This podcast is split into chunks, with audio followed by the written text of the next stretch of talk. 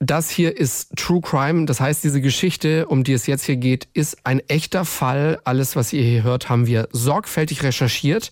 Die Wahrscheinlichkeit ist also hoch, dass alles genau so passiert ist. Leider, muss man in dem Fall sagen. Um die Opfer zu schützen, haben wir ihre Namen geändert. In dieser Folge hört ihr nicht nur uns, sondern auch den Richter Friedrich Weidner vom Landesgericht und Oberlandesgericht Nürnberg. Ihr kennt ihn vielleicht noch aus einer unserer vorherigen Folgen. Und ihr hört heute auch in dieser Folge den Anwalt der Angeklagten, Alexander Seifert.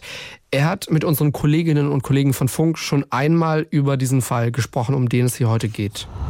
Das Ding. Ich habe mir ein Messer mit ins Schlafzimmer genommen, weil ich mir gesagt habe, bevor meine Tochter ohne Mutter aufwächst, werde ich mich wehren. Der Verwesungsgeruch ist unverwechselbar. Also wenn man das einmal gerochen hat, erkennt man das gleich immer wieder. Also wenn man eine Tür öffnet, oder, dann weiß man sofort, was passiert ist. Die Anzahl der Messerstiche ist jetzt nicht ganz so ungewöhnlich, aber dass eben gleich drei Leichen auf einmal gefunden werden, ist schon nicht ganz alltäglich. Da standen überall Polizisten mit Maschinengewehren im Anschlag, also wirklich schwer bewaffnet. Man kennt sowas normalerweise eigentlich nur aus dem Film. Fünf Minuten vor dem Tod. Der Das Ding Kriminalpodcast mit Luisa und Jost. Folge 65. Der Doppelmord von Schneitach. Am 16. Januar 2018 läuft auf dem Fernsehsender Frankenfernsehen ein Interview. Die Eltern von einem jungen Mann werden seit einigen Wochen vermisst. Er und seine Frau, also dieser junge Mann und seine Frau, rufen zu Spenden auf, um die Suche nach seinen Eltern zu bezahlen. Und was die Zuschauerinnen und Zuschauer nicht wissen, die Eltern des Mannes sind zu diesem Zeitpunkt schon tot. Fünf Minuten vor dem Tod. Was ist da passiert? Fünf Minuten vorher schläft eines der beiden Opfer. Das andere Opfer wird fünf Minuten vorher schon mit dem Täter kämpfen. Starten wir aber mal ganz am Anfang. 2016 ist Vanessa 22 Jahre alt und sie ist immer mal wieder auf Dating-Plattformen unterwegs.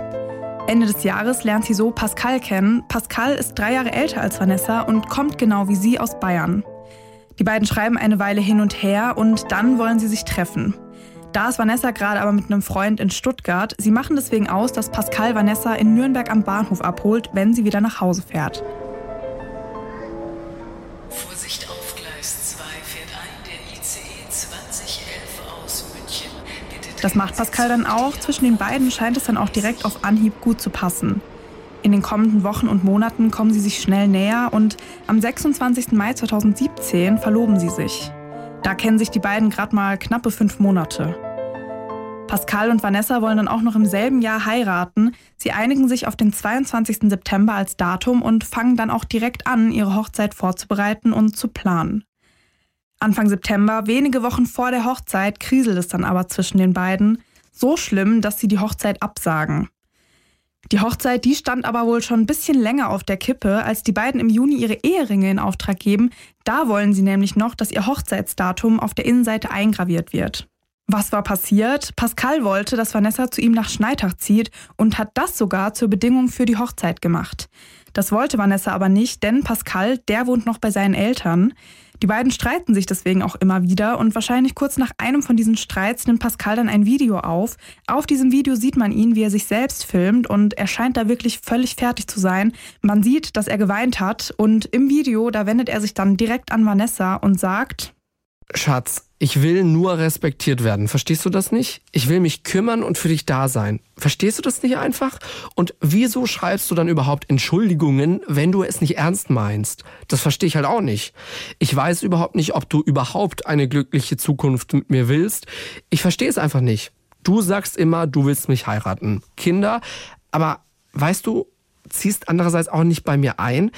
Immer irgendwas anderes und mir gibt es einfach nicht ein. Weißt, ich wollte dich im September heiraten, im November.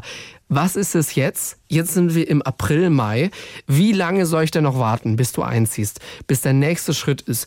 Ich kann dich doch nicht einfach packen und daherwerfen. Das geht doch nicht. Das geht doch auch nicht. Pascal sagt im Video zwar, dass es mittlerweile April oder Mai wäre, tatsächlich nimmt er das Video aber noch vor der geplanten Hochzeit am 13. September auf.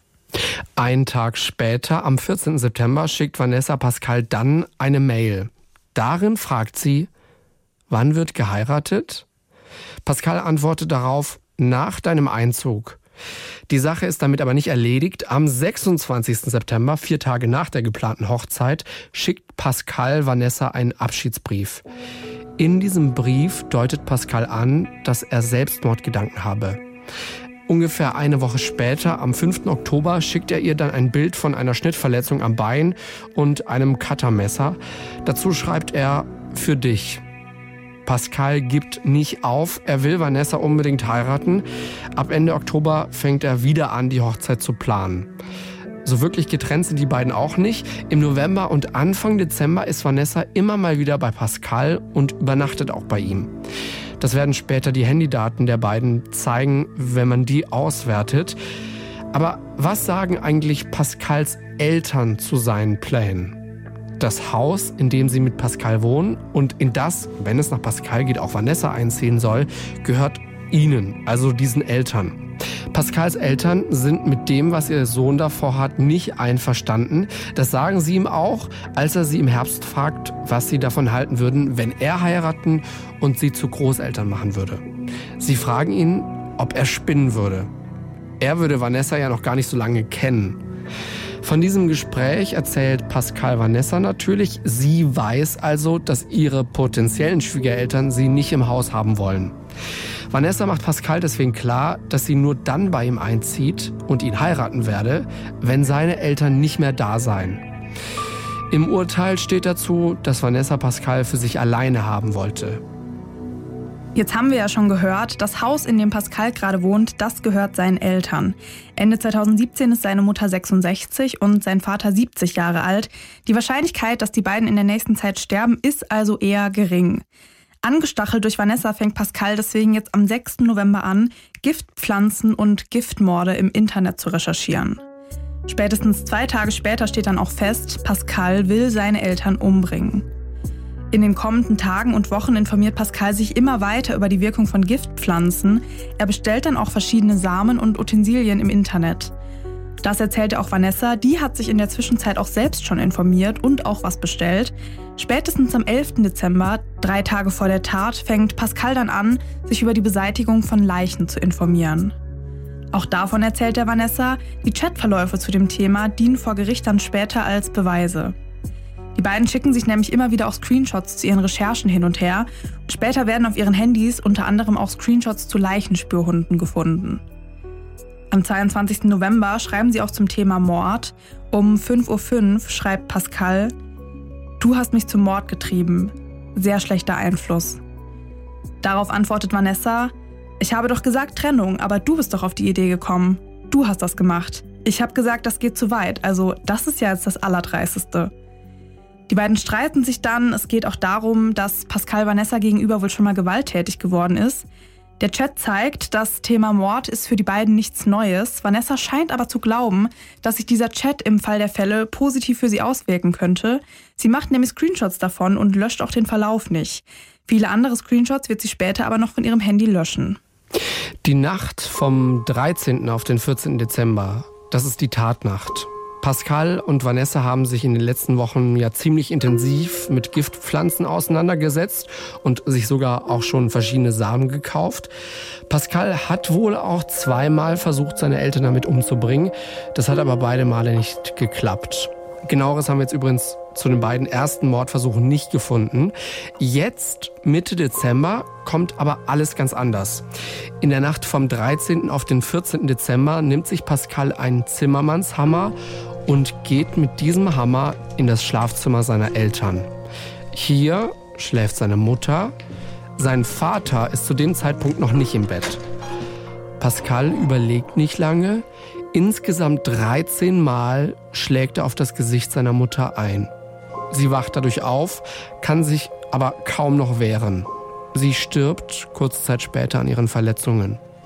Während Pascal auf seine Mutter einschlägt, beziehungsweise kurz danach, kommt dann sein Vater ins Schlafzimmer und als Pascal seinen Vater sieht, greift er ihn sofort mit dem Hammer an. Der wehrt sich heftig, die beiden landen erst im Flur, dann im Esszimmer. Pascal schafft es aber trotzdem, seinen Vater schwer zu verletzen. Insgesamt zwölfmal trifft er ihn vor allem am Hinterkopf. Auch Pascals Vater stirbt dann kurz danach. Im Laufe des Tages erzählt Pascal Vanessa von der Tat. Die beiden fangen dann auch direkt wieder an zu recherchieren. Sie suchen danach, wie sie Leichen und Blutspuren beseitigen können. Vanessa konzentriert sich darauf, wie man Blutspuren verdecken und ihre Entdeckung vermeiden kann. Die beiden gehen dann auch zusammen in den Baumarkt. Da kaufen sie Kalksandstein, Mörtel und Estrichbeton. Aus den Kalksandsteinen bauen sie an der Rückwand eines Nebenraums der Garage eine Art Sarkophag. Sie bestreuen die Leichen von Pascals Eltern mit Salz und legen die in diesen Hohlraum. Auch der Hammer und diese in Plastiktüten verpackten Giftsamen landen in diesem Bereich und dann betonieren Vanessa und Pascal die Leichen und die anderen Sachen da ein. Die beiden reinigen dann auch, so gut es eben geht, den Tatort. Pascal, der hat jetzt aber noch was anderes vor. Er ruft beim Standesamt in Schneitach an und fragt nach einem freien Hochzeitstermin am 29. Dezember. Den Nachbarn erzählt er in der Zwischenzeit, dass seine Eltern in den Urlaub gefahren seien. Und jetzt, wo Pascals Eltern tot sind, verbringt Vanessa auch fast jeden Tag bei Pascal. Am 18. Dezember gehen Vanessa und Pascal dann zusammen aufs Standesamt. Hier zeigen sie die nötigen Unterlagen und legen ihren Hochzeitstermin auf den 29. Dezember fest. Die beiden feiern dann auch Weihnachten zusammen. Am 28. Dezember, einen Tag vor der Hochzeit, gehen die beiden dann zur Polizei. Hier melden sie Pascals Eltern als vermisst.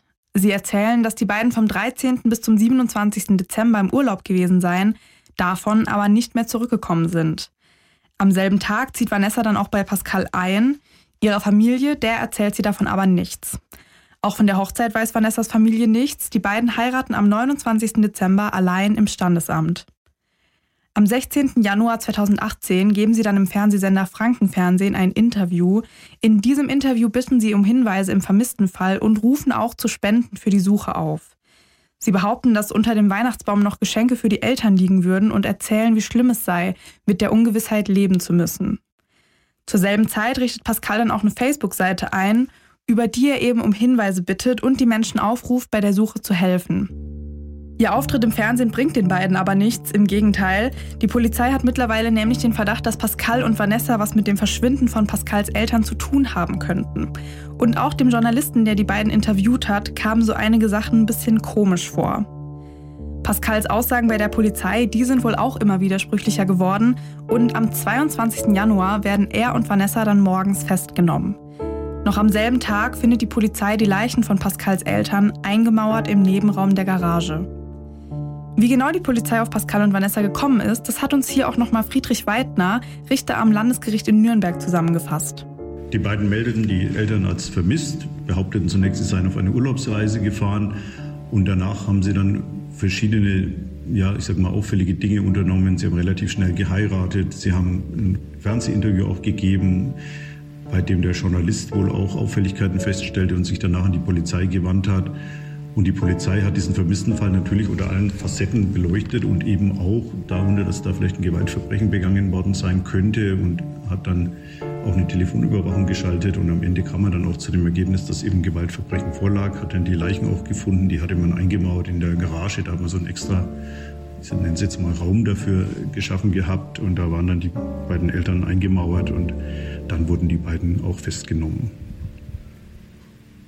Schauen wir uns Pascal und Vanessa jetzt nochmal genauer an. Pascal arbeitet als Informatiker. Nebenbei geht er noch auf die Abendschule und studiert.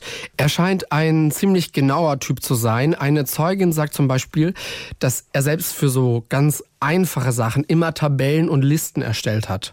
Seine Kollegen beschreiben ihn als jemand, der engagiert ist, als jemand, der ehrgeizig ist, sagen aber auch, dass er gerne mal angibt.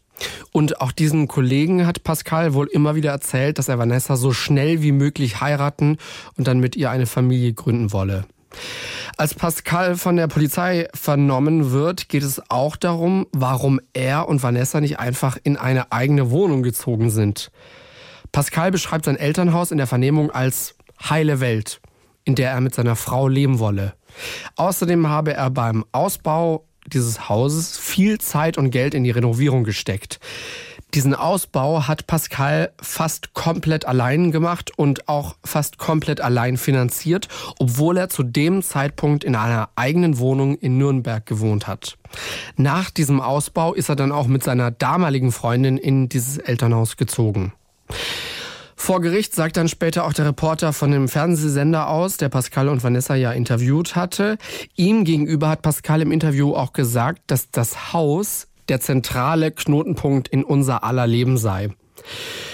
Der Reporter beschreibt Pascal dann auch als stark, heimatverbunden. Sein Elternhaus sei ihm einfach sehr wichtig gewesen. Was krass ist, das Gericht glaubt, dass Pascal eigentlich ein sehr enges und sehr gutes Verhältnis zu seinen Eltern hatte. Vor allem mit seinem Vater soll er sich auch gut verstanden haben. Das sagt er dann auch im Gespräch mit dem psychiatrischen Sachverständigen. Eine Zeugin erzählt sogar, Pascal habe seinen Vater als heilige Person verehrt. Vanessa arbeitet als Kinderpflegerin. Sie war nicht immer treu. Im August 2017 hatte sie Kontakt zu einem anderen Mann und wollte mit dem auch zusammenkommen. Vanessa wird später auch aussagen, dass Pascal ihr erst im August einen Antrag gemacht habe. Sie habe so schnell aber gar nicht heiraten wollen. Ihre Schilderungen von diesem zeitlichen Verlauf, die stimmen aber nicht, denn wir erinnern uns, im August 2017, da waren Vanessa und Pascal schon längst verlobt. Vanessas Arbeitskolleginnen sagen aus, dass Vanessa gut mit den Kindern umgehen würde. Sie sei aber schon öfter wegen ihrer vielen Krankheitstage aufgefallen. Sie habe sich zum Beispiel oft dann krank gemeldet, wenn mal wieder ihre Teamfähigkeit kritisiert wurde. Denn ihre Kolleginnen beschreiben sie als nicht wirklich teamfähig, berechnend und auf ihren eigenen Vorteil bedacht. Mit Kritik könne sie nicht umgehen, sie sei schnell beleidigt und habe Termine nur selten eingehalten. Was interessant ist, verschiedene Zeugen sagen aus, dass Vanessa auch bei ihren bisherigen Freunden immer vehement gegen deren nahe Bezugsperson vorgegangen sei. Kommen wir zurück zum Fall. Nachdem die beiden Leichen in Pascals Elternhaus gefunden werden, wird ein Haftbefehl wegen gemeinschaftlichen Mordes gegen Vanessa und Pascal erlassen. Sie werden dann auch noch am selben Tag vernommen. In einer Vernehmung erzählt Pascal von der Beziehung zu seinen Eltern, aber auch von seiner Ex-Freundin, mit der er ja eine Weile in seinem Elternhaus zusammengewohnt hat. Er habe die Beziehung damals beendet, weil sie fresssüchtig, unselbstständig und unordentlich gewesen sei. Vanessa dagegen, die sei seine Traumfrau. Auch seine Eltern hätten sich gut mit ihr verstanden. Seine Mutter hätte zwar am Anfang gesagt, dass Vanessa mehr im Haushalt helfen könnte, ab August hätte es aber keine Uneinigkeiten mehr gegeben. Während dieser ersten Vernehmung bleibt Pascal übrigens dabei, dass seine Eltern noch leben und wieder nach Hause kommen würden. Selbst dann, als die Polizistinnen und Polizisten ihm sagen, dass die Leichen seiner Eltern gefunden wurden. Mit dem psychiatrischen Sachverständigen redet Pascal dann auch ausführlich über seine Beziehung zu Vanessa. Er sagt, dass die insgesamt gut sei. Das einzige Problem sei, dass Vanessa oft lügen würde. Er sagt dann auch, dass er zwar nicht denkt, dass sie ihn angelogen habe. Er habe aber mitbekommen, dass sie ihre Eltern oft angelogen habe. Wir haben ja vorhin auch schon gehört, dass sie diesen Eltern von ihrem Umzug und der Hochzeit gar nichts erzählt hat. Mit Vanessa an sich sei es ja immer so ein ziemliches Auf und Ab gewesen. Also sie habe teilweise Wutausbrüche gehabt, Sachen durch die Gegend geworfen und ihn auch gekratzt. Sie wäre schnell von 0 auf 100 gewesen. Die Beziehung sei durch ihr aggressives Verhalten aber nicht gefährdet gewesen.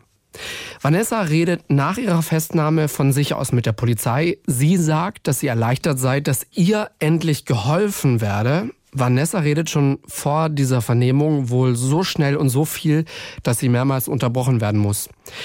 Schon auf der Fahrt zu ihrer Videovernehmung erzählt sie, dass sie glaubt, dass die Leichen im Nebenraum der Garage seien. Sie sei unschuldig, Pascal habe ihr aber einen Tag nach der Tat gestanden, dass er seine Eltern umgebracht habe. Er habe sie dann eingesperrt und sie auch gezwungen, mit ihm die Spuren zu beseitigen. Er habe ihr gedroht und sie auch geschlagen. Sie sagt, dass sie deswegen mindestens zwei Gehirnerschütterungen hatte. Sie erzählt außerdem, dass sie Pascal verdächtigen würde, dass er ihr Pinselreiniger in ihren Kaffee getan habe. Das soll laut Vanessa am 13. Dezember, also einen Tag vor der Tat, passiert sein. Wenige Wochen davor soll es Pascals Mutter über zwei Wochen lang schlecht gegangen sein, nachdem sie einen von Pascal gebackenen Muffin gegessen habe. Auch Vanessa habe einen Muffin probiert, ihn aber wieder ausgespuckt, weil er so bitter geschmeckt haben soll. Danach habe sie sich übergeben müssen. Sie hätte sich aber damals nichts weiter dabei gedacht. Bei ihrer Videovernehmung macht Vanessa dann nochmal genauere Angaben. Pascal soll ihr erzählt haben, dass er seine Eltern erschlagen habe. Er habe mit seiner Mutter angefangen und sein Vater sei in der Zeit im Keller beim Rauchen gewesen. Als er dann ins Schlafzimmer gekommen sei, habe Pascal auch ihn erschlagen, damit der nicht zur Polizei gehen könne. Die Schutzbrille und Atemmaske, die über Vanessas Amazon-Account bestellt wurden und die wohl für den Bau des Sarkophags benutzt wurden, soll Pascal von ihrem Handy bestellt haben, ohne ihr zu sagen, wofür er die Sachen brauchen würde. Vanessa sagt auch, Pascal habe sie immer wieder bedroht und gesagt, dass er dafür sorgen würde, dass auch sie ins Gefängnis komme, wenn sie zur Polizei gehen würde. Er habe sie geschlagen, geschubst und eingesperrt. Einige von den Verletzungen könne man auch noch sehen. Sie habe Schmerzen an den Händen gehabt, weil sie so gegen die Tür geschlagen habe. Es habe sie aber niemand gehört. Vanessa erzählt dann weiter, dass sie so große Angst gehabt habe, dass sie sich auch nicht getraut habe, bei den vielen Kontakten mit der Polizei wegen der Vermisstenanzeige was zu sagen. Geheiratet habe sie ihn aber freiwillig, weil sie ihn so geliebt habe. Er habe ja auch gute Seiten gehabt.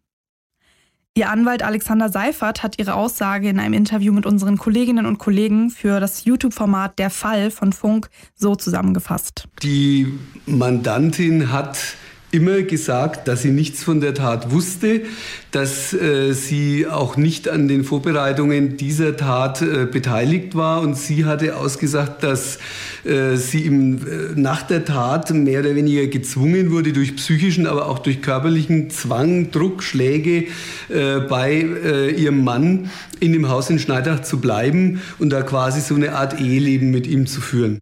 Pascal soll ihr anscheinend auch das Handy abgenommen haben, an sich beschreibt sie Pascal als ziemlichen Kontrollfreak.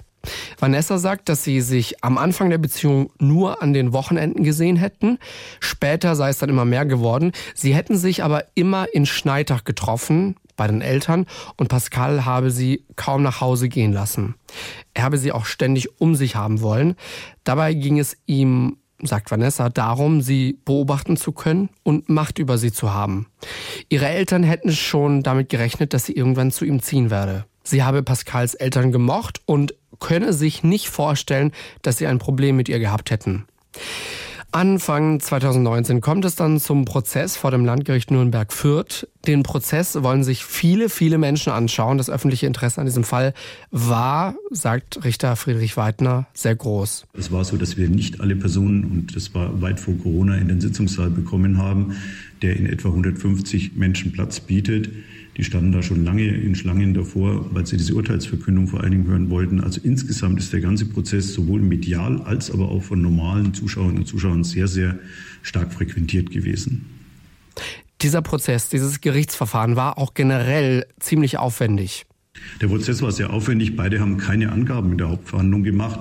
Man hatte zwar Videoaufzeichnungen von früheren Vernehmungen, die wurden dann auch angeschaut. Aber man musste hier sehr viele Zeuginnen und Zeugen hören. Man hat viele Videos auch in Augenschein genommen. Man hat Obduktionsberichte gehört. Man hat Sachverständige gehört, um insgesamt die ganze Sache aufklären zu können. Und das war in der Tat ein sehr, sehr aufwendiger Prozess. Es ist ja wichtig, dass man sich bei so einem Prozess ein Bild macht, und zwar sowohl von der Tat als auch von den Tätern. Das heißt, man hat Zeugen vernommen aus dem Umfeld, Nachbarn beispielsweise, natürlich die ermittelnden Polizeibeamten. Da gibt es dann auch immer Blutspurengutachten. Dann gibt es eben ähm, Leute, die bei der Auffindesituation mit dabei waren. Dann gibt es die Vernehmungsbeamten, die die ersten Vernehmungen gemacht haben. Auf der anderen Seite aber auch Arbeitskolleginnen und Arbeitskollegen, um eben herauszufinden, was sind auch das für Menschen, die Täter, um dann eben auch vielleicht durch den psychiatrischen Sachverständigen eine Einschätzung zu bekommen, ob verminderte Schuldfähigkeit oder Schuldunfähigkeit vorlag. Also das ist das Ziel, sich ein insgesamt umfassendes Bild zu machen. Während der Verhandlungen streiten Vanessa und Pascal alles ab. Das Gericht ist sich aber sicher, dass Vanessa und Pascal für diesen Tod der beiden Eltern verantwortlich sind, weil die beiden haben sich ja immer wieder ziemlich ausführliche Recherchen hin und her geschickt und auch in ihren Chats immer wieder über diesen Mord geredet. Vanessa und Pascal haben zwar ziemlich viele Chats und Screenshots gelöscht, aber zumindest die Screenshots konnten alle wiederhergestellt werden. Und diesen Chat von vorhin, das kommt noch dazu, den hatten wir vorhin schon mal gehört, als die beiden über diesen Mord geschrieben haben, den hatte Vanessa zum Beispiel nicht gelöscht. In seinem Schlusswort streitet Pascal die Tat nochmal ab. Er sagt, dass er es ist, der am meisten bedauern würde, dass seine Eltern gestorben seien. Nach diesem Urteil wolle er trauern. Am 11. April 2019 wird dann das Urteil gesprochen. Das Gericht geht davon aus, dass die Einsichts- und Steuerungsfähigkeit von Pascal und Vanessa nicht aufgehoben oder eingeschränkt war. Pascal wird wegen Mordes in zwei Fällen zu einer lebenslangen Freiheitsstrafe verurteilt und Vanessa wird wegen Anstiftung zum Mord in zwei Fällen auch zu einer lebenslangen Freiheitsstrafe verurteilt. Der Vorsitzende Richter begründet die Entscheidung laut Süddeutscher Zeitung so. Ohne die Angeklagte wäre der Doppelmord von Schneitach so nicht vorstellbar und denkbar gewesen. Auch wenn Vanessa später bei der Aufklärung geholfen habe, sie hat der Polizei zum Beispiel ja gesagt, wo die Leichen sind, ihre Rolle als Anstifterin wiege schwerer.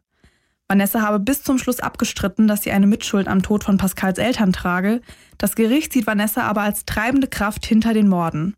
Sie habe Pascal für sich alleine haben wollen, deshalb mussten die Eltern weg, sagt der Richter.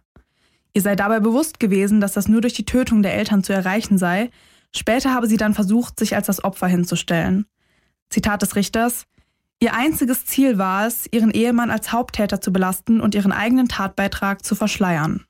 Aber was ist jetzt eigentlich mit dem Gift, von dem wir es vorhin hatten? Pascal soll ja zweimal versucht haben, seine Eltern damit umzubringen. Nochmal Richter Friedrich Weidner. Also in der Anklage der Staatsanwaltschaft ging es auch um versuchten Mord äh, mit Gift. Allerdings ist die Kammer da nicht zu der Überzeugung gekommen, dass es tatsächlich schon in ein Stadium gelangt war, das strafrechtlich relevant ist. Und das, aus diesem Grund sind die von dem Vorwurf auch freigesprochen worden. Nach dem Urteil gehen Pascal und Vanessa in Revision. Der Fall kommt vor den Bundesgerichtshof und im Januar 2020, also ungefähr neun Monate später, hebt der BGH das Urteil des Landgerichts auf. Der BGH sagt nämlich, dass Vanessa direkt nach ihrer Festnahme so viele Details verraten hat, das hätte sich strafmildernd auswirken müssen. Da sagt man im Juristendeutsch, dass das ein Wertungsfehler sei und damit geht der Fall zurück ans Nürnberger Landgericht. Der Fall wird neu verhandelt, aber auch dieses Mal lautet das Urteil Anstiftung zum zweifachen Mord. Und der BGH hat dieses zweite Urteil dann auch bestätigt. Warum dieses zweite Urteil dann bestätigt wurde, erklärt Friedrich Weidner. Beides sind in Revision gegangen. Der Bundesgerichtshof hat das Urteil auch ganz überwiegend bestätigt, war allerdings der Auffassung, dass man bei der Angeklagten noch einen Gesichtspunkt, nämlich die sogenannte Aufklärungshilfe, hätte berücksichtigen müssen. Deswegen musste gegen sie dann nochmal verhandelt werden, aber nicht im Schuldspruch, sondern ging es nur noch um die Frage, wie sie zu bestrafen ist. Im Ergebnis blieb es dann allerdings bei einer Verurteilung zu einer lebenslangen Freiheitsstrafe. Ganz einfach deshalb, weil die neue Kammer, das wird ja dann von einer anderen Kammer verhandelt, zwar diese Aufklärungshilfe bejaht hat, aber von dem Ermessen, dass man hier einen anderen Strafrahmen verhängt, keinen Anlass sah, da Gebrauch zu machen. Im Strafgesetzbuch ist geregelt, dass man eine mildere Strafe bekommen kann, wenn man Aufklärungshilfe leistet. Das heißt also beispielsweise, ja, ich sage jetzt mal den Auffindeort von Leichen verrät oder auch andere Dinge hier ähm, offenbart, die einfach die Aufklärung eines Verbrechens erleichtern. Und in diesem Fall war es so, dass die Angeklagte schon sehr schnell nach der Tat umfassend Aussagen gemacht hat, mit deren Hilfe man dann auch bestimmte Dinge finden konnte. Und aus dem Grund war der Bundesgerichtshof der Meinung, das hätte man berücksichtigen müssen. Allerdings ist es nicht so, dass man hier zwingend die Strafe mildern muss, sondern es ist nur eine Möglichkeit, das ist eine Ermessensentscheidung. Und auch die neue Kammer sah hier keinen Anlass davon Gebrauch zu machen. Pascal und Vanessa, dieses ehemalige Liebespaar, die haben in der Zwischenzeit übrigens die Scheidung eingereicht und auch das Elternhaus hat Pascal verloren. Im Sommer 2020, da wurde er vom Landgericht für erbunwürdig erklärt und das Erbe seiner Eltern steht ihm damit also nicht zu.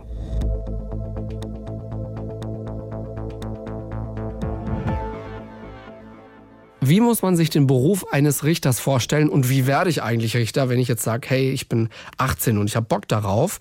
Das sind Sachen, die klären wir jetzt mit ihm, Friedrich Weidner, Presserichter am Oberlandesgericht und Landesgericht in Nürnberg. Wir wollen mal so ein paar Fragen noch äh, klären zum Thema Richter, Richterin. Und äh, deswegen freue ich mich sehr, dass Sie sich jetzt noch mal ein bisschen Zeit nehmen hier für uns. Gerne, das mache ich gerne, weil es ja auch vielleicht jungen Menschen hilft bei der Berufsfindung und deswegen stehe ich da gern zur Verfügung. Was sind denn aus äh, ja, den letzten Jahren vielleicht so, so Fälle, äh, Prozesse, die Sie irgendwie auch so ein bisschen äh, mitnehmen? Also weiß ich nicht, weil die jetzt äh, auf eine Art und Weise ganz besonders waren. Gar nicht mal, weil sie vielleicht brutal waren oder so, aber die Sie einfach so ein bisschen, ja, die vielleicht ein bisschen anders waren als, als andere Fälle.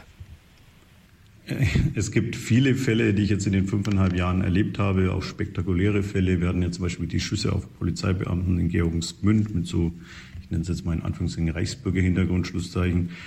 Ähm, was mir persönlich am meisten tatsächlich äh, haften geblieben ist, das sind immer Geschichten, an denen Jugendliche beteiligt waren. Ganz am Anfang hatten wir einen Fall, wo ein junges Mädchen nach der Einnahme von Liquid Ecstasy äh, dann letzten Endes verstorben ist. Die anderen Jugendlichen, die Angst hatten, dass es entdeckt wird, dass man hier Liquid Ecstasy konsumiert hat, äh, niemanden zur Hilfe geholt haben und die nach vielen Stunden gestorben ist. Das hat mich wirklich mitgenommen, der Fall.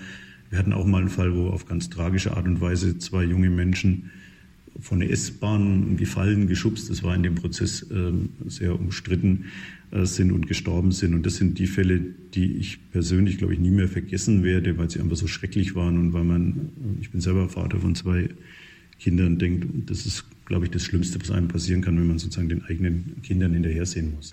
Das ist bei allen spektakulären Fällen, die ich hatte, tatsächlich so, dass man sagen muss, die Dinge sind mir am meisten haften geblieben.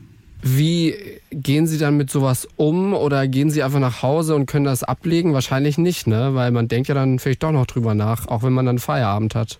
Also diese Fälle nehmen einen mit. Man denkt tatsächlich drüber nach. Man träumt dann auch mal jetzt gar nicht schrecklich, aber man träumt zumindest so um den Prozess herum äh, Dinge und versucht es dann schon auch wegzuschieben. Aber es ist sicher so, dass einen das nicht loslässt und ich mich eben auch heute noch gut an einzelne Dinge erinnere aus den verschiedenen Prozessen das ist aber auch was, was zum Richteramt, glaube ich, insgesamt dazu gehört, sei es jetzt als begleitender Pressesprecher oder sei, was ja die wenigsten machen, sei es eben auch als Richterin, Richter, dass man mit solchen Dingen zu tun hat. Das weiß man auch. Man sieht auch schreckliche Bilder, man erlebt schreckliche Geschichten. Das muss man auch ehrlich sagen, das gehört mit dazu. Aber man entwickelt schon auch Techniken, wie man vielleicht damit umgehen kann. Und gerade wenn man im privaten Umfeld gut eingebettet ist, kann man das daheim auch ganz gut wegstecken dann letzten Endes. Das Amt eines Richters, einer Richterin, das ist ja, das ist ja so ein hohes äh, Wahnsinnsamt. Wie lang und wahnsinnig ist denn dieser Weg, äh, bis man Richter, Richterin ist?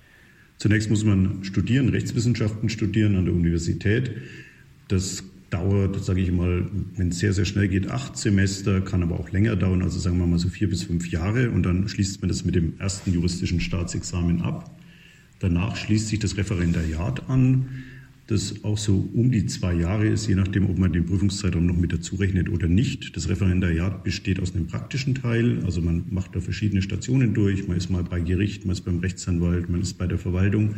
Daneben hat man zumindest in Bayern auch Unterrichtskurse, die die Justiz anbietet. Und am Ende schreibt man das zweite juristische Staatsexamen. Das sind insgesamt in Bayern elf Klausuren und noch eine mündliche Prüfung. Und wenn man dann fertig ist, man spricht da vom Volljuristen, von der Volljuristin, dann kann man sich bewerben beim Freistaat Bayern. Ich bleibe jetzt mal in Bayern, weil das eine Bundeslandsache ist, immer die Richterinnen und Richter einzustellen. Dann bewirbt man sich da eben und wird zum Vorstellungsgespräch eingeladen, wird dann auch irgendwann mal als Richterin, Richter auf Probe oder als Staatsanwältin, Staatsanwalt eingestellt.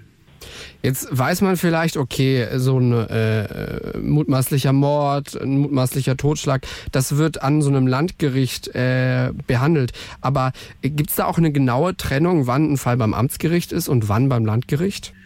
Wir müssen ja zwei Dinge unterscheiden, nämlich das Zivil- und das Strafrecht. Daneben gibt es auch noch das Familienrecht. Das Zivilrecht unterscheidet es grob gesprochen nach dem Betrag, um den es geht. Also wenn jemand bis zu 5000 Euro haben möchte, dann muss die Klage am Amtsgericht erhoben werden. Über 5000 Euro dann am Landgericht. Gibt Ausnahmen, beispielsweise Mietstreitigkeiten sind immer am Amtsgericht. Beim Strafprozess ist es so, dass man unterscheiden muss zwischen Landgericht und Amtsgericht der Gestalt, welche Strafe im Raum steht. Also bis zu vier Jahren Freiheitsstrafe ist am Amtsgericht und darüber hinaus dann am Landgericht. Auch wenn eine Unterbringung der Psychiatrie im Raum steht, wird es nur am Landgericht verhandelt.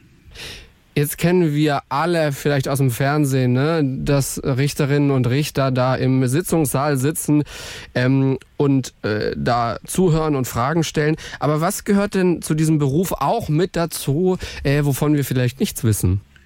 Ganz viel der Arbeit spielt sich am Schreibtisch ab. Das heißt, man muss die Akten natürlich zunächst mal studieren, man muss die Prozesse vorbereiten, muss sich Gedanken machen, wie man das Ganze vielleicht rechtlich einordnet. Dann findet die Verhandlung statt. Zivilsachen oder auch in Strafsachen ist das immer noch eine ganz, ganz zentrale Geschichte, vor allen Dingen in Strafsachen, weil da das Urteil immer auf der Hauptverhandlung beruhen muss. Und danach muss man ja auch so ein Urteil schreiben. Auch das nimmt sehr viel Zeit in Anspruch. Man muss darlegen, wie man eben zu der Entscheidung kommt, die man getroffen hat. Also, ich sage mal, von der Zeitaufteilung, je nachdem vielleicht auch was für ein Richterreferat man hat, verbringt man bestimmt so drei Fünftel der Zeit am Schreibtisch mit Aktenstudium, mit Gesetzesstudium, mit eben ähm, auch der Überlegung, wie man so einen Fall strukturiert. Das macht relativ viel Arbeit. Mittlerweile arbeiten wir fast überwiegend elektronisch mit elektronischen Akte. Da kann man das also ein bisschen anders angehen. Das ist auch eine Herausforderung, hier einfach einen Schritt in ein neues Zeitalter zu gehen. Und von daher verbringt man tatsächlich viel Zeit vor dem Computer oder eben auch vor der Papierakte. Jetzt sind so Urteile ja manchmal vielleicht ein bisschen kürzer, aber es gibt ja auch welche, die wirklich, wirklich, wirklich lang sind. Also, können Sie da mal irgendwie sagen, was war mal so ein Urteil, äh, mit dem Sie zu tun hatten, das ganz besonders lang war? Also auch mal so, so weiß ich nicht, seitenmäßig. Also wenn wir uns vielleicht überlegen, eine Hausarbeit hat zehn Seiten, äh, eine Bachelorarbeit kommt drauf an, vielleicht weiß ich nicht, 50. Bei manchen Urteilen, das ist ja nichts dagegen, ne? Also es gibt sicher Urteile, die mehrere hundert Seiten lang sind. Es hängt natürlich sehr davon ab, was für einen Fall man hat, wie stark man in die Beweiswürdigung reingehen muss. Vielleicht auch, wenn ich mal im Zivilrecht bleibe, worum es eigentlich geht. Zum Beispiel in Bauprozessen geht es oft um kleine Punkte, um jede einzelne Steckdose, die da nicht richtig gesetzt sein soll. Das muss man natürlich dann alles im Einzelnen aufdröseln und das macht viel Arbeit und verbraucht sozusagen auch Papier. Wichtig ist, dass die Entscheidung aus sich heraus verständlich ist, dass man nachvollziehen kann, was die Richterinnen und Richter da zu der Entscheidung sozusagen gebracht hat. Und letzten Endes sollte auch eine Transparenz da sein, dass natürlich auch die Bürgerinnen und Bürger und nicht nur Juristinnen und Juristen verstehen, warum wir wie letzten Endes hier Recht gesprochen haben. Jetzt mal angenommen, zu Ihnen kommt irgendwie so ein 18-jähriger Typ oder so alt wie ich, weiß ich nicht, Anfang 20, Anfang Mitte 20 und sagt, äh, würden Sie den Beruf nochmal so auswählen? Ist das was Cooles? Ist das ein guter Beruf? Was würden Sie dann da sagen? Ich sage immer auf Nachfrage, es gab kaum Tage, in denen ich nicht gerne in die Arbeit gegangen bin und das meine ich auch ernst. Es gibt sicher Tage, die sehr anstrengend sind. Es gibt auch mal Tage, wo man sich ärgert und ich keinen Hehl draus machen. Ich kann den Beruf absolut empfehlen. Ich kann das Jurastudium schon mal empfehlen und dann auch das Referendariat, weil man sehr vielseitig ist. Man kann ja verschiedene Dinge machen. Ich habe auch zunächst mal drei Jahre in der Rechtsanwaltskanzlei gearbeitet und bin dann erst zur Justiz gegangen. Die Möglichkeit gibt es also auch, dass man erstmal was anderes macht. Man kann in Betriebe gehen, man kann in die Verwaltung gehen. Und die Tätigkeit bei der Justiz, die ist herausfordernd. Man wechselt auch immer mal wieder das Referat. Das heißt, muss sich mit neuen Dingen beschäftigen, aber das bringt einen ja auch ein Stück weiter im Leben. Von daher uneingeschränkt. Ich würde es nochmal machen. Herr Friedrich Weidner, Richter am Oberlandesgericht und Leiter der Justizpressestelle, vielen lieben Dank. Gerne, hat Spaß gemacht wie beim letzten Mal. Vielen Dank.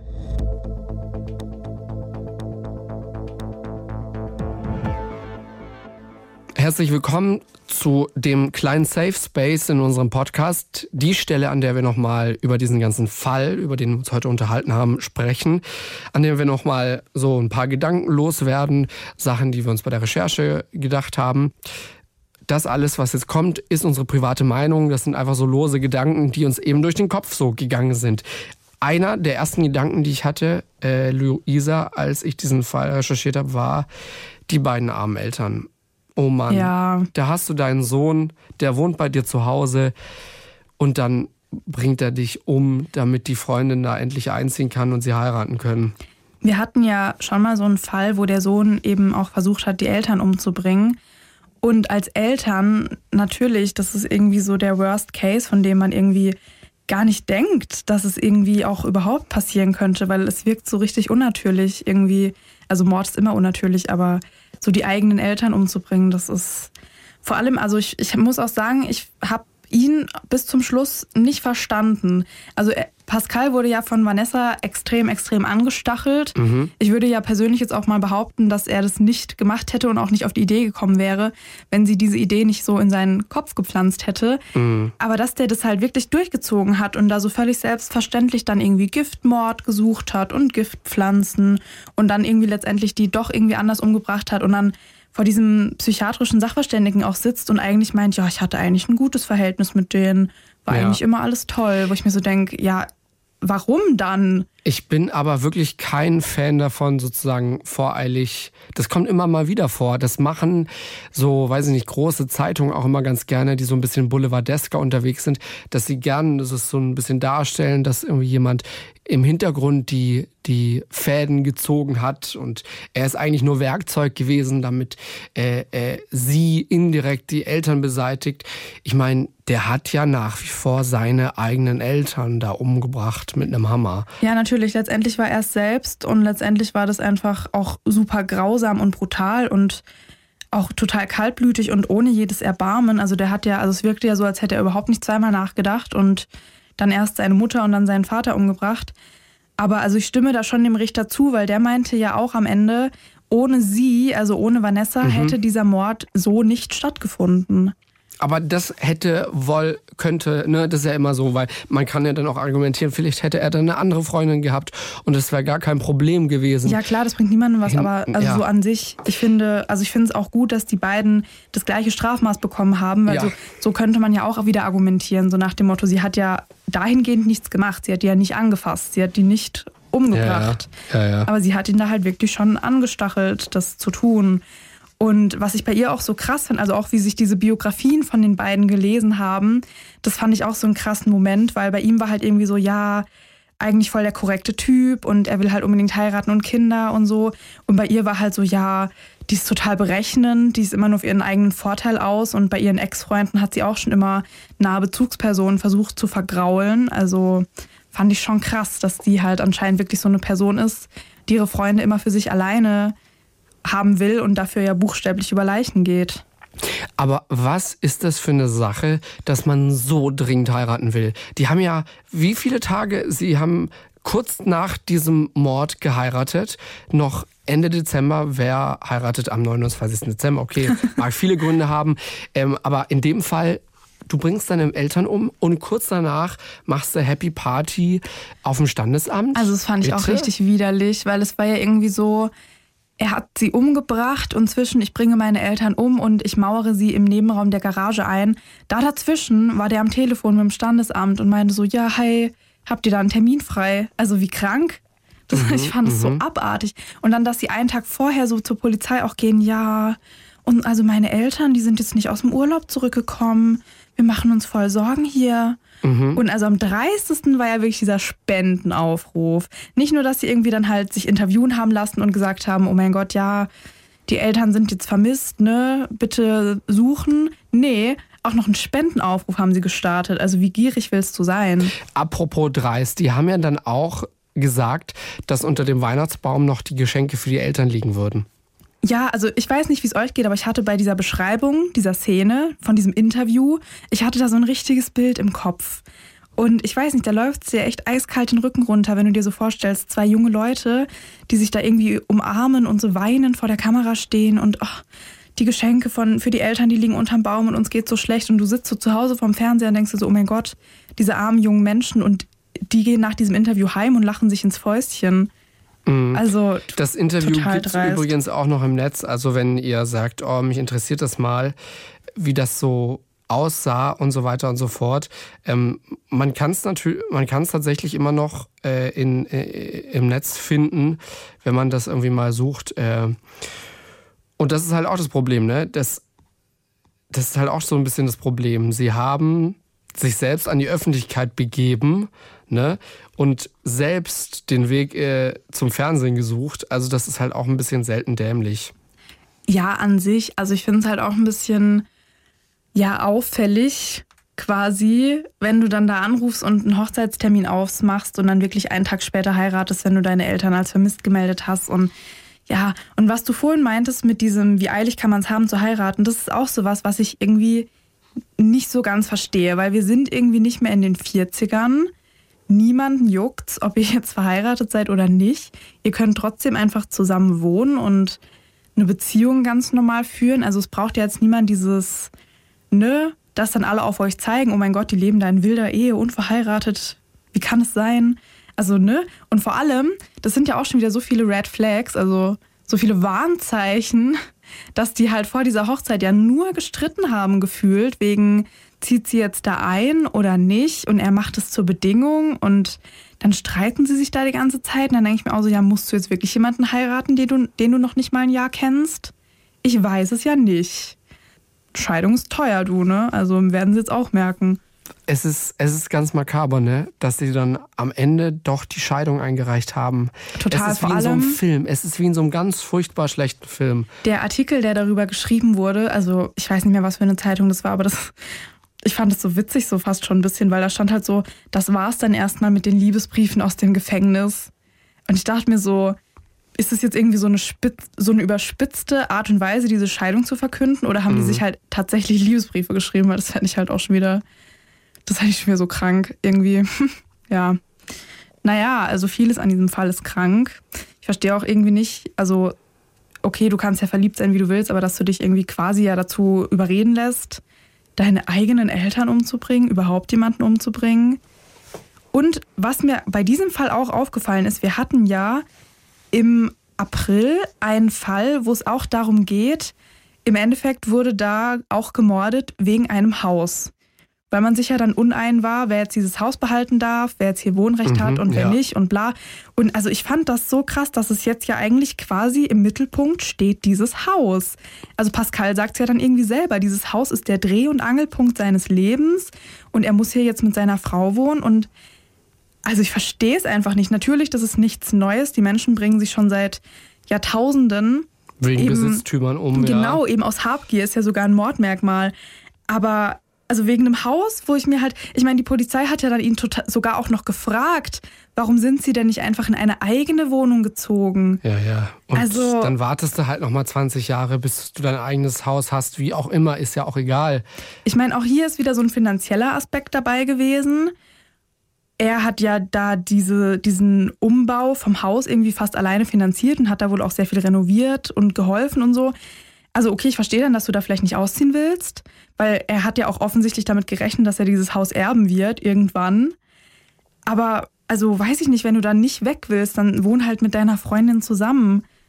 Da, also mit der anderen hat es ja irgendwie auch funktioniert, mit seiner Ex-Freundin. Also wenn man das bilanziert, er ist erbunwürdig. Das Erbe seiner Eltern bekommt er nicht. Haus ist weg. Die Frau ist auch weg. Scheidung, ja. Der Mann steht ja vor einem Nichts. Ja, er hat sein also, gesamtes Leben dadurch zerstört. Da habe ich kein Mitleid. Ich auch nicht. Also ich finde, sowas sollte einem halt auch, also ja, vorher klar sein. Ich meine, bring halt niemanden um, so von Anfang an, aber ne, dann leb halt mit den Konsequenzen. Also dass das passiert, das Schöner Kommentar noch unter dem Video zu diesem Fall. Ich habe das hier gerade nochmal aufgerufen im Netz. Schreibt eine Sarah, bei dem Sohn wusste ich gleich, der war's. Dieses Monster. Und dann meint auch genau, dann meint auch jemand drunter, ja, ja, hinterher haben immer alle sofort gewusst, wer es war. Ist halt leicht dann zu sagen, ja, ja, den, da wusste ich doch gleich, da stimmt irgendwas nicht. Ja, ich glaube, wenn du das damals wirklich so mitverfolgt hast, wenn du damals wirklich Frankenfernsehen geguckt hast und so diesen Aufruf siehst und dann irgendwie wenige Wochen später mitbekommst, ach krass, okay, zu dem Zeitpunkt waren die Eltern schon tot und er hat sie umgebracht, das ist schon... Und natürlich ist es dann leicht zu sagen, ja, also ich habe es dem gleich angesehen, Ja, ja. der sah von Anfang an komisch Ich aus. dachte mir doch schon, da ist irgendwas komisch. Ja, ja, das ist halt dieses immer, ich wusste es besser. Hinterher kann man das immer einfach sagen. Ja. Apropos so Sachen irgendwie ein bisschen komisch finden. Ich habe neulich eine Doku gesehen über einen Todesfall, Tötungsdelikt in Karlsruhe.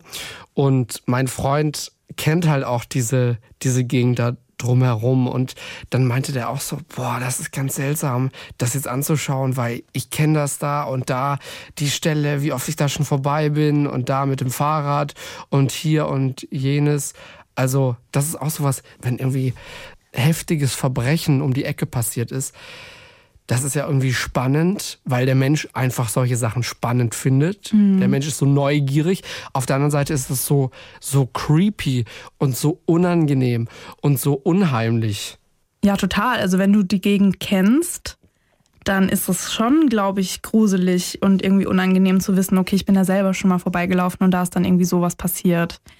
Und natürlich ist man dann auch irgendwie, ja, also neugierig, wenn man sowas sieht, dann hat man ja immer dieses, diese Assoziation, ah, okay, ich kenne das auch, wie krass. Mhm. Oder hier wurde, Punkt, Punkt, Punkt. Ja, genau. Und natürlich will man dann auch wissen, was da eben passiert ist und alles. Ja, die Menschen sind eben einfach neugierig, aber es ist ne- also super gruselig zu wissen, dass sowas halt bei einem in der Nähe passiert ist. Ich muss mir dann ab und zu auch immer mal wieder sagen, hey, die Wahrscheinlichkeit, dass dir sowas passiert oder dass sowas in deinem Verwandtenkreis passiert oder generell ist halt so unwahrscheinlich niedrig. Und man hat dann immer selbst so eine andere Wahrnehmung, weil so ein Fall natürlich aufgeputscht wird. Wir reden ja hier auch über Fälle, die einzigartig sind, die so nicht wieder vorkommen werden oder wenn dann nur in einer anderen Version ne, und die auch schon viele Jahre zurückliegen. Das ist nicht normal, dass man Opfer eines Gewaltverbrechens wird. Ja, zum Glück.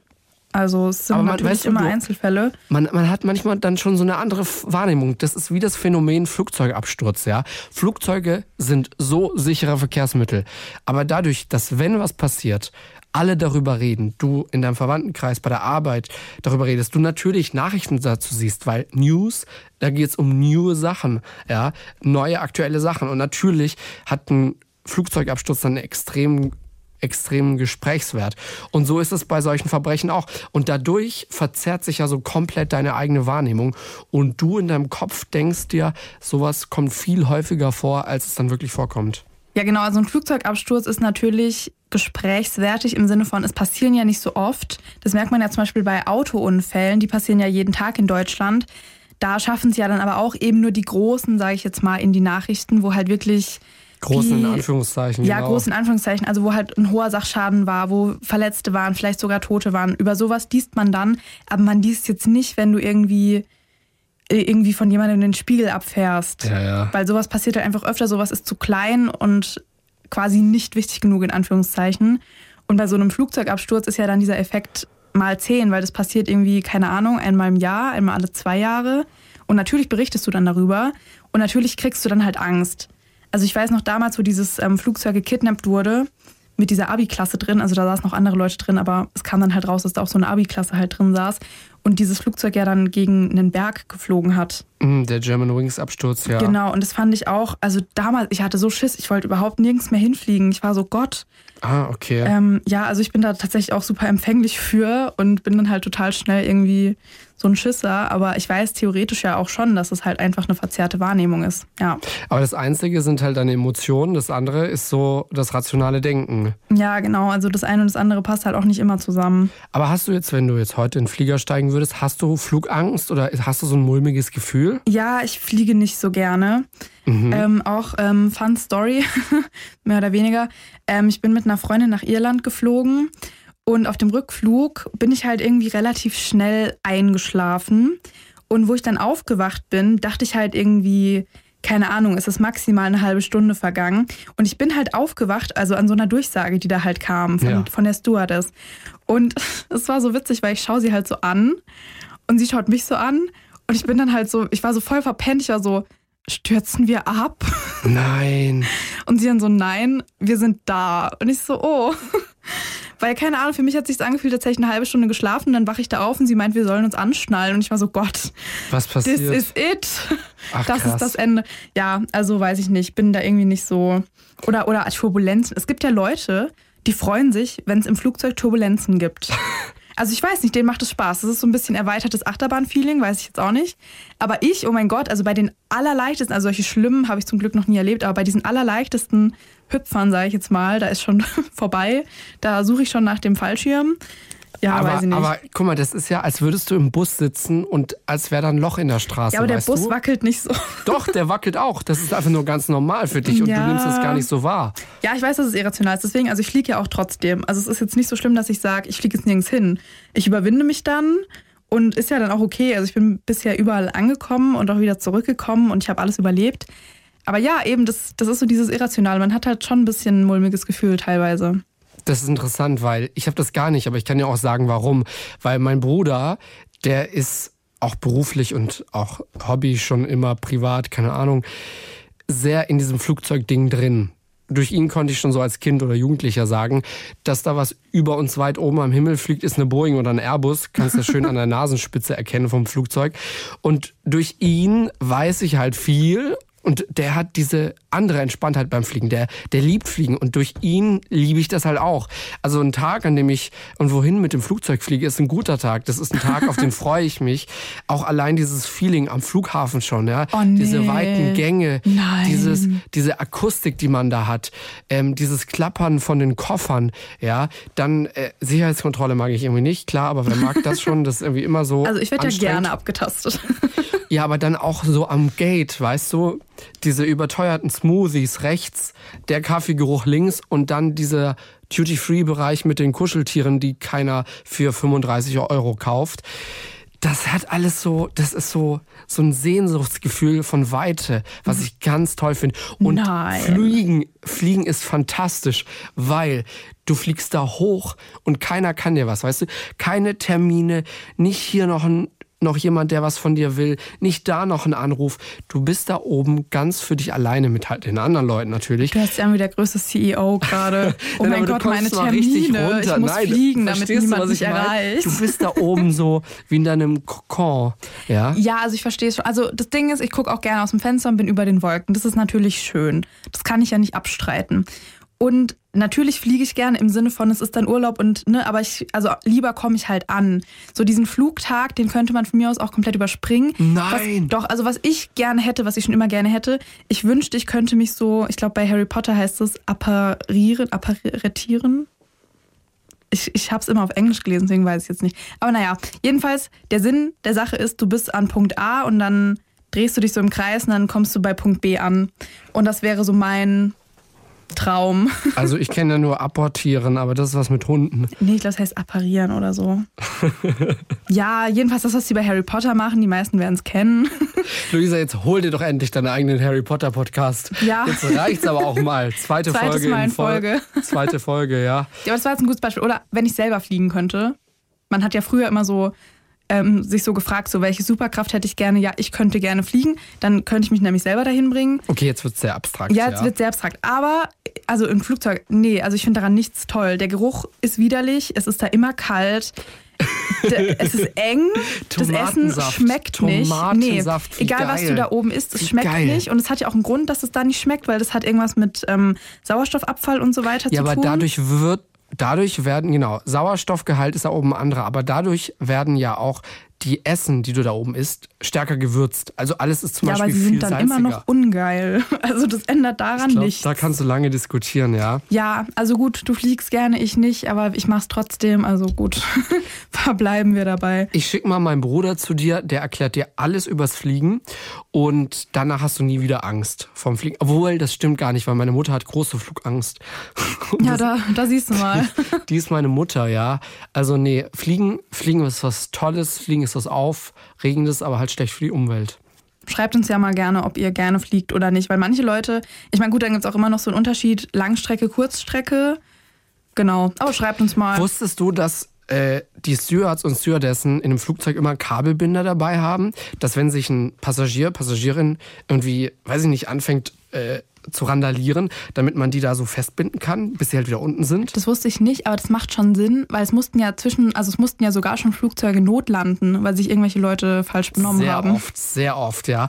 Und also ich habe großen Respekt vor diesem Job als Flugbegleiterin, als Flugbegleiter, weil für voll viele Menschen ist es ja die Saftschubse, ja. Völliger Bullshit. Die haben so viel Verantwortung. Wenn da was schief geht, dann geht deren Job aber so richtig los. Das gleiche gilt ja auch für Pilot, für Pilotinnen und Piloten. Aber die Menschen haben so große Verantwortung und werden von manchen Menschen so äh, von oben herab behandelt, ohne Grund. Also ich finde diesen Beruf voll spannend. Also ähm, wenn hier Leute in der Flugzeugbranche arbeiten und uns noch ein paar Insider verraten wollen, immer her damit. Über diese Nachrichten würde ich mich sehr freuen. Also den Beruf finde ich auf jeden Fall auch mega cool, weil man sieht ja meistens dann auf Insta, die sind halt irgendwie heute noch in Thailand und morgen dann schon wieder in ja, aber Kalifornien. das halt wirklich nur, wenn du wirklich top, top bist, ja. Es werden Ja, auch viele okay. billige Arbeitskräfte da leider angestellt, die immer nur Kurzstrecke fliegen. Ja, okay, klar. Aber so, keine Ahnung, wenn du quasi so eben so einen Job hast, das stelle ich mir halt auch richtig cool vor. Du siehst ja wirklich die ganze Welt, hast dann immer mal wieder so ein paar Tage Stopp quasi, einfach weil, keine Ahnung, man wartet halt irgendwie auf seinen nächsten Flug, den man halt betreuen muss. Also ja, was man so auf Instagram sieht, aber ist ja meistens so, ist ja immer ein bisschen anders Ist als in der die realen Welt. Welt, die schöne heile aber Welt. es wirkt auf jeden Fall sehr cool und an sich glaube ich auch schon, dass dieser Job sehr cool ist. Also man kommt ja schon gut rum. ich will Nachrichten von Leuten, die in der Flugzeugbranche arbeiten. Wir lesen die dann auch vor hier, Ja, versprochen. genau. Schreibt uns gerne Kriminalpodcast.dasding.de oder auf @kriminalpodcast. Genau, Instagram. Und ich habe jetzt aber noch, bevor wir jetzt zu Ende sind mit dieser Nachbesprechung, mir ist nämlich noch was eingefallen. Und zwar haben die ja, also zu unserem Fall jetzt wieder, wir schlagen den Bogen zurück.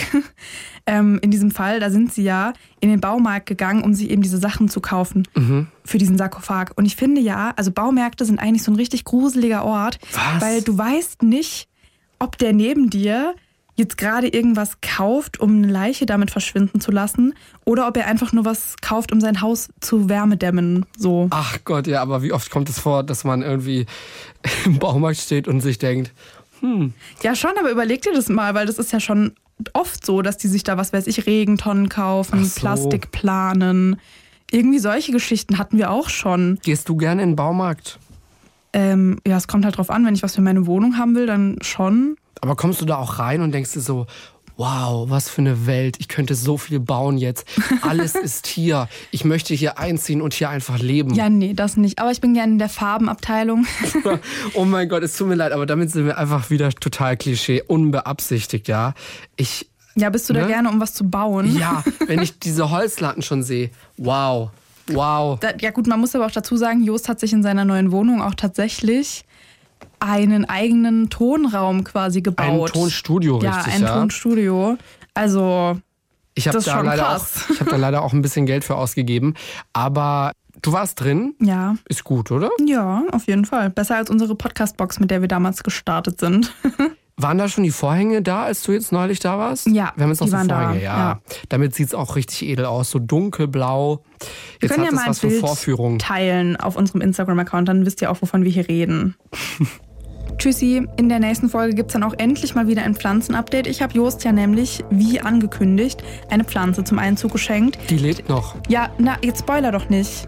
Dieser Einzug ist jetzt aber auch schon wieder ein paar Monate her und deswegen will ich jetzt mal hier ein Update, ob diese Pflanze es noch überlebt hat. Tja, wir klären es in zwei Wochen. Bis dann, tschüss. Bis dann, macht's gut. Fünf Minuten vor dem Tod. Der Das Ding Kriminalpodcast. Gibt's in der ARD Audiothek, der Das Ding App und überall, wo es Podcasts gibt.